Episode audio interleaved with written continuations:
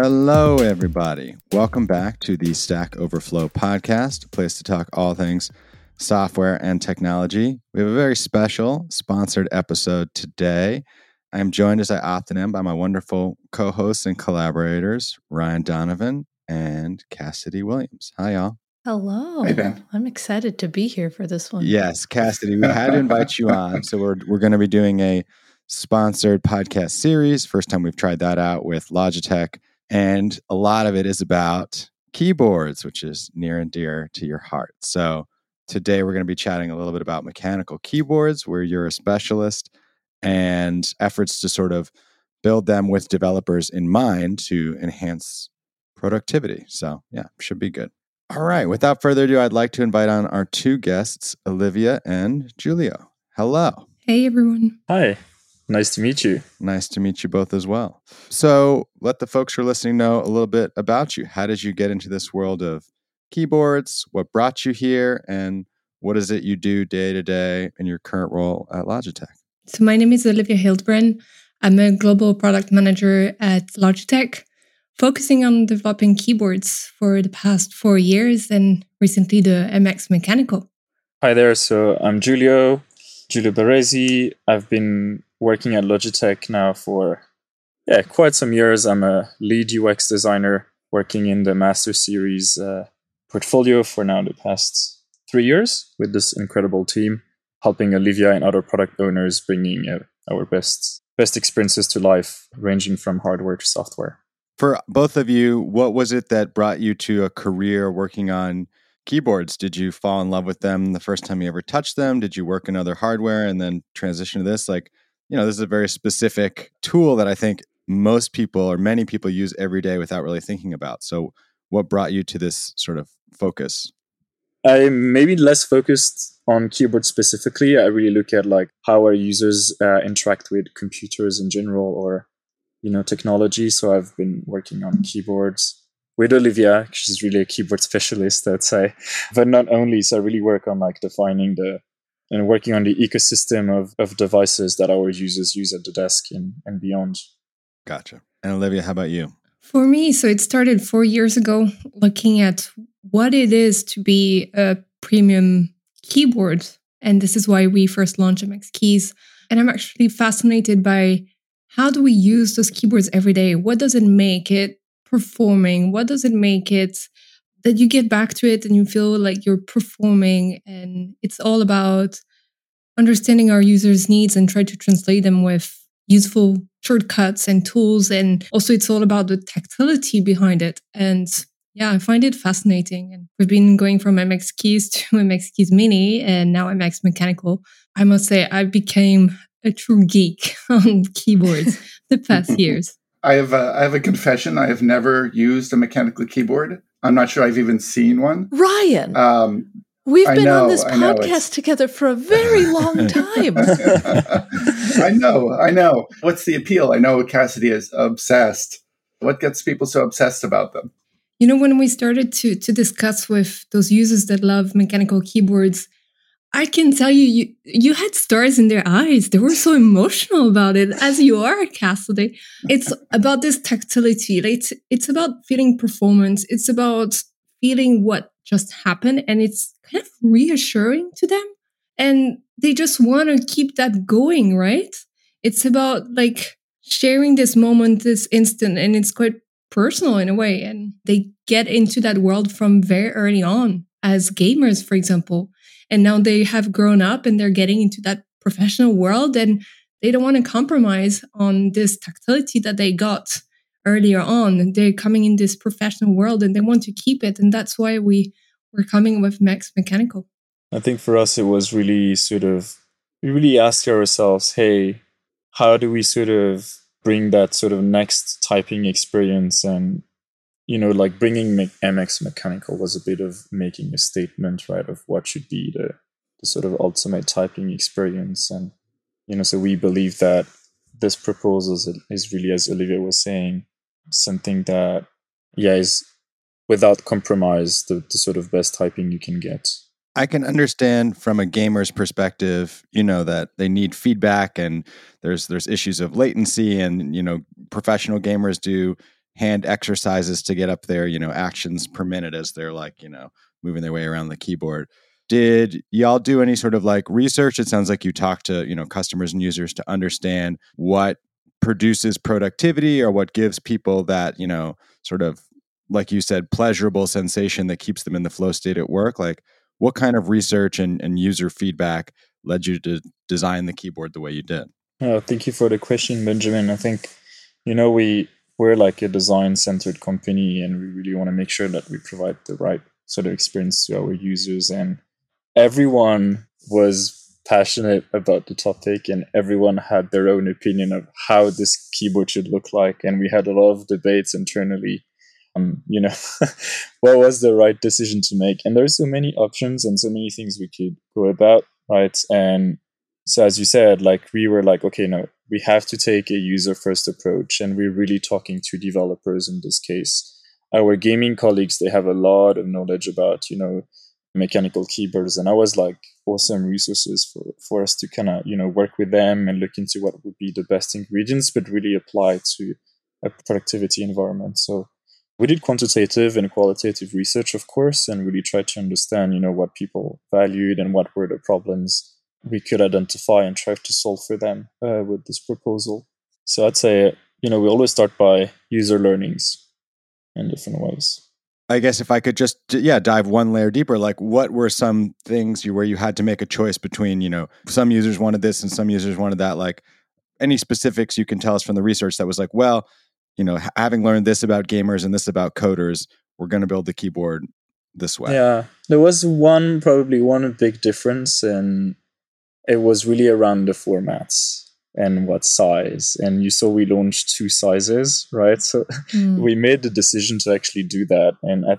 I don't know if that was taken for granted at, at the beginning. And we went incognito on forums and like into specialized communities and tried to figure out what was going on there. And, you know, people were posting a lot of like keyboards and Cassidy. You have have a series of keyboards behind you with all different sizes and formats. And we saw that more extreme you were, and more you would go with a smaller format and basically press a bunch of key combinations to get to an action. I think the most extreme was like a 45% keyboard, meaning you would have like four rows of keys and triple function of some of them and uh, and, we were like wow that's really Amazing. fun and it looks really good right they look yeah. cool but then it was like hey we need to make something that is useful and usable by most right but i think that's typically one of the things that was surprising to us and see you know how how some folks had optimized the travel between the keys basically by making it so small which informed some of the design decisions we made on the final products. Cassidy, for folks who don't know, you were pointing to one in the background here. What kind of sizes do you play with? And when you get to that small size where you're lacking keys, what what do you enjoy about that? well, I think the smallest keyboard I have is a Planck, which is one of those 40% sized keyboards. And what I like about the smaller form factor is that because it has so many layers, it's kind of like on your phone keyboard, where on your phone, you, when you hit like the symbols key, suddenly your symbols and numbers are on a different layer. It's the same thing, only your keycap legends don't change. So you do have to kind of remember it. But because it's smaller, you can choose how much you want to move your hands around. And it's nice to kind of have everything right on the home row where your fingers only have to move up and down and that's it. You never have to actually move your wrists because you don't have to move side to side. And, I switch between like keyboards as small as that or the much larger ones. And I gotta say, every time I move to the much larger ones, I'm just like, yes, it's convenient that I just have to reach over and hit the arrow keys, but ugh, it's so slow because I have to move over there. And so yeah, the having having the different sizes I think is very important. That's very interesting because we got exactly the same feedback. If you look at the way we've designed, so you have the mini size and then you have the full size, but even for the full size, it's smaller than traditional full size mechanical keyboards. We've removed the space between the F row and the alpha- alphabetical keys for it, that exact same reason. People do not want to travel their hands around. And this is also why we have two tones of keycaps to help you with peripheral view, kind of see where you are on your keyboard, but without the need to necessarily look at your keys. So that was also a, an important decision in terms of the design of the keyboard, making sure that, you know, you can see where you are and not move too much your hands around. And sorry, just for folks who don't know, what are the two sort of views you're talking about there? Can you? So when we we talk about the alphabetical, bringing out the keyboard, um, it's really about uh, this space between uh, the top row, which we call the F row, and then mm. the E row, which is where you have your number keys. For example, in mechanical keyboards, you have a separation between F1 to F4 and F5 to F8 but physical separation. And here we're bringing everything close together and it's just easier for people to access. And then the dual tone helps you to know, okay, I'm on F4 or I'm on F8. I got you. You have this visual cue with the tones to keep people, as things are brought closer together, you have that to help them avoid making mistakes. Exactly. And there are like references to some old school designs, you know, like we try to bring some some sort of old references like highlighting modifier keys and as olivia was saying these these kind of packs of four f keys bringing some of those kind of software geek references into uh, into this keyboard right? This is ringing a bell. I don't remember when it was but the separated f keys now is like triggering some ancient childhood memory No, because I am one of those software geeks. Is this a keyboard that, let's just say I wanted to change things up? Is it programmable where I could move keys around or anything if I wanted to? We have this software, Logi Options Plus, that allows you to remap everything you have on the F row. So you can decide that it does something else, like reload your your code. And then we also have all the keys you like the most, like home and page up and, and page down to go through your codes but then yeah we we have added features. Yeah to some extent you can add new functionalities but we also added some new ones like emoji to allow you to i don't know use a bit more uh, character to your messages with your colleagues or your friends and messengers and it doesn't have to mm. be just text. That's an interesting point because you're saying well, often when i think of mechanical keyboards and in the discussion with cassidy it's almost like a retro feel. I want something that's like reminding me of these older keyboards that were a bit more tactile, a bit more like punchy. But then almost that typewriter feel. Yeah, exactly. But then it'd be interesting to bring in the modern stuff. I do always want emoji. My least favorite keyboard experience of all time was the Mac with the like digital row. Like it was just I just couldn't stand bar. it with a touch bar, and I didn't when they anticipate took away my that. escape key. yeah, but now that now that I don't have to deal with it, like it is just so much more sad. Like that really rubbed me the wrong way after owning it for a couple of years. Yeah. Well, and like I'm going to pull up another keyboard visual and and for example, this is the keyboard that I'm using right now and I programmed it so that way HKJL if I'm using anything somewhat Vim style, I could use HKJL as my arrow keys mm. and play around with it that way. And so depending on the keyboard size that you use and stuff, I, I, I like being able to program everything just in case and and I often make like a certain function key plus like the M key will be mute or or different media keys and stuff like that. That's really cool. And you also have your little visual reminder. You got the green there in case somebody's using it and they're not. They don't yeah. know what they're getting. Yeah, into. there's definitely yeah. people who look down at my keyboard. They're like, "What am I doing?" I'm like, "Type normally. Don't worry about it." And then if you right. want to get deeper, I'll talk to you. yeah. So I guess you you've been through a few iterations, like you said now, different sizes, and then moving to mechanical.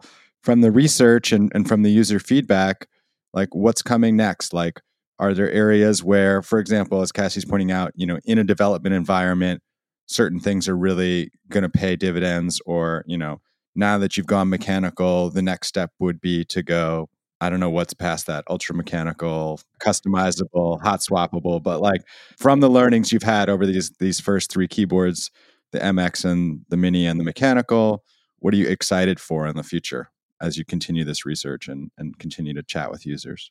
That's a good question.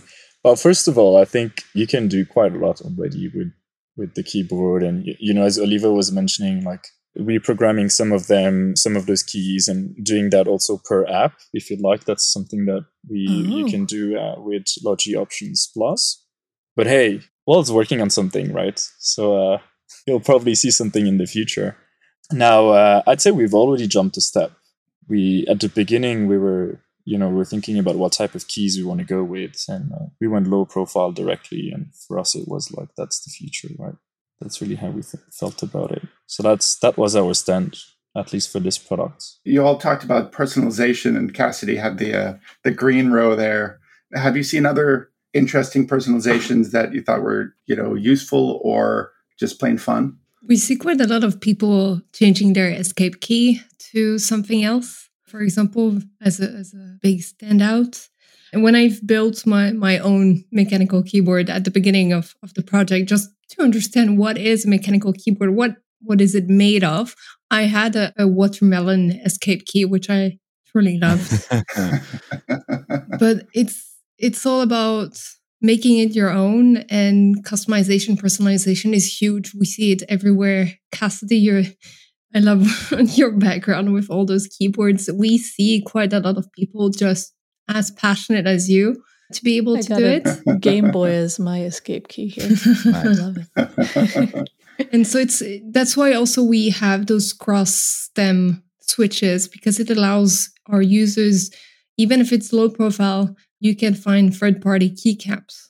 We didn't go that route for sustainability reasons. Our keyboard is the most sustainable mechanical keyboard made. And we wanted to be true to, to what we are looking for in terms of sustainability, our goals.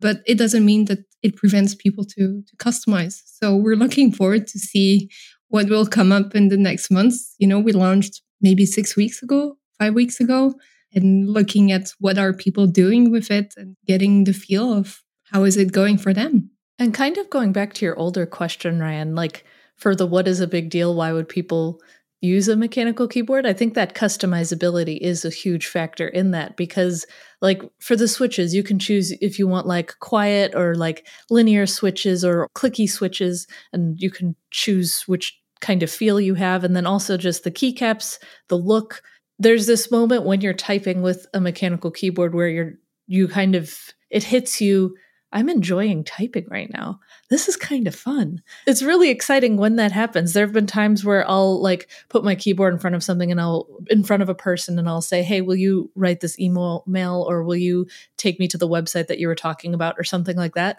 And they will be typing and then they'll stop for a second and say, this is a nice keyboard and getting getting that reaction is so satisfying because it it's so fun to be able to kind of share that with people and just right. have an enjoyable typing experience because we type all the time these days. I may finally have to go this route because I've had this conversation with you a few times and I was just sort of like, this is not for me. but it's true. I like I, my keyboard is just totally utilitarian. I don't think about it except that when I did move from the old Mac with the with the touch bar to this one, I realized how much more I sort of enjoyed it and how I'd found found the old one frustrating. So maybe I need to go that one step further where it's like every time I sit down to type, it like motivates me or something. You're happy. Hey Cassidy, when you say that we type a lot these days, like think about it as a developer, I guess that's your primary interface with a computer, right? You probably yeah. use it almost more than a mouse, you know, as a developer, right? So, I do. Uh, yeah, it's the tool to to use and you might as well use tools that not only like look good, feel good and stuff, but also will last because there's been such a trend of the rubber dome keyboards that will fall apart after I don't know, like 3 years just because they aren't designed to last, but with mechanical switches, those things will last a decade. They'll last two decades. They, they'll last a really, really long time. And I think that's a very powerful thing in this day and age of just like planned obsolescence. Cassie, do you ever do like kind of empirical research on how fast you're typing with a certain keyboard or whether or not it like boosts? Do you like, I remember you telling me once you had like a speed record on a certain keyboard, but how do you measure your productivity that way?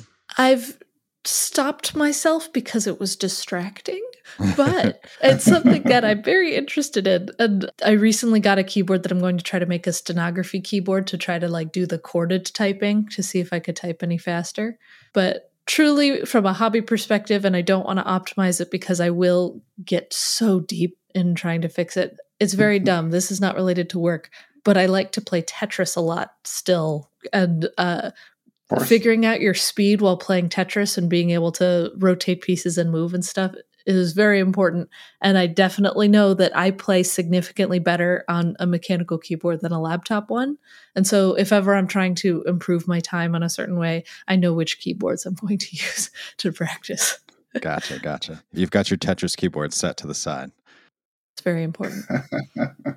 I feel like I could talk to you both for a lot longer. So I will cut myself off and just ask what is your favorite thing about the new keyboard? That's a good question. You know, I've been working on this project for so long. I think I'm really happy about where we got in terms of design and look. I think it's looking really cool. And but beyond looking cool, I think it's it's completing its mission of really sort of serving the audience, right, and doing that well. And we're super excited about you know getting into the hands of people and getting their feedback about it and I'm really in love with our compact formats, and uh, you know that's the one I use regularly. So yeah, I'm still trying to look for. Uh, I'm looking for a unicorn keycap. So if anyone knows I where you. I could get a unicorn shaped keycap to replace my escape key, just shoot me a message because I'm looking for that one. You're on the call with the right person. so we'll take that offline. but no, I'm really excited about it. In general, I think we've done a done a good job. Looking forward to feedback from our users out there. What about you, Olivia? What's your favorite part of the keyboard? I just like how it changes to the light depending on how you put it on the desk and the different angles you see it it's it, it's not just a dull keyboard on your desk it's kind of living throughout the day depending on the angle you can see well the the dual tones and personally i'm using emoji quite a lot and screen capture i don't know if you saw but we have screen capture right at the top of the keyboard and it's allowing me to instead of having this keyboard shortcut I just have it instantly and I've been so much faster that's what I've been liking. What I, I love most is seeing people loving this keyboard and giving us feedback on things that we spoke about for months and months. So I'm looking forward for more more feedback to always make it better.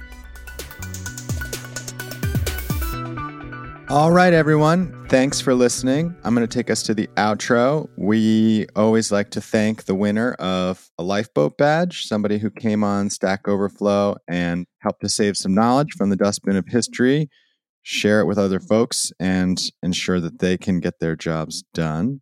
All right. Awarded 28 minutes ago to Martin Smith, the Inquisitive badge. Ask a well received question on 30 separate days and maintain a positive question record. Martin, thanks for being so curious. All right, everybody, thanks for listening. I am Ben Popper, Director of Content here at Stack Overflow. You can always find me on Twitter at Ben Popper. Email us with questions or suggestions, podcast at Stack Overflow. And if you like the show, leave us a rating and a review on your podcast platform of choice. I'm Ryan Donovan. I edit the blog here at Stack Overflow. You can find me on Twitter at rthordonovan. And if you have a great idea for a blog post, please email me at pitches at stackoverflow.com. I'm Cassidy Williams. You can find me at Cassidoo, C A S S I D O O, on most things, and I do developer experience at Remote and OSS Capital. So, my name is Olivia Hildebrand, Global Product Manager at Logitech for MX Keyboards. I'm on LinkedIn if you want to chat about keyboards. Otherwise, I'll be continuing looking at uh, post online. I'm Giulio Baresi. I'm a lead UX designer overseeing UX for the master series at Logitech. And if you have some feedback, you can always like slide it into my DMs on LinkedIn or on social media. All right, everybody. Well, thanks so much for coming on. This is a very exciting topic for us, and we have a bunch more episodes. So we're excited to continue chatting. Everybody else, thanks for listening, and we'll talk to you soon. Bye. Bye.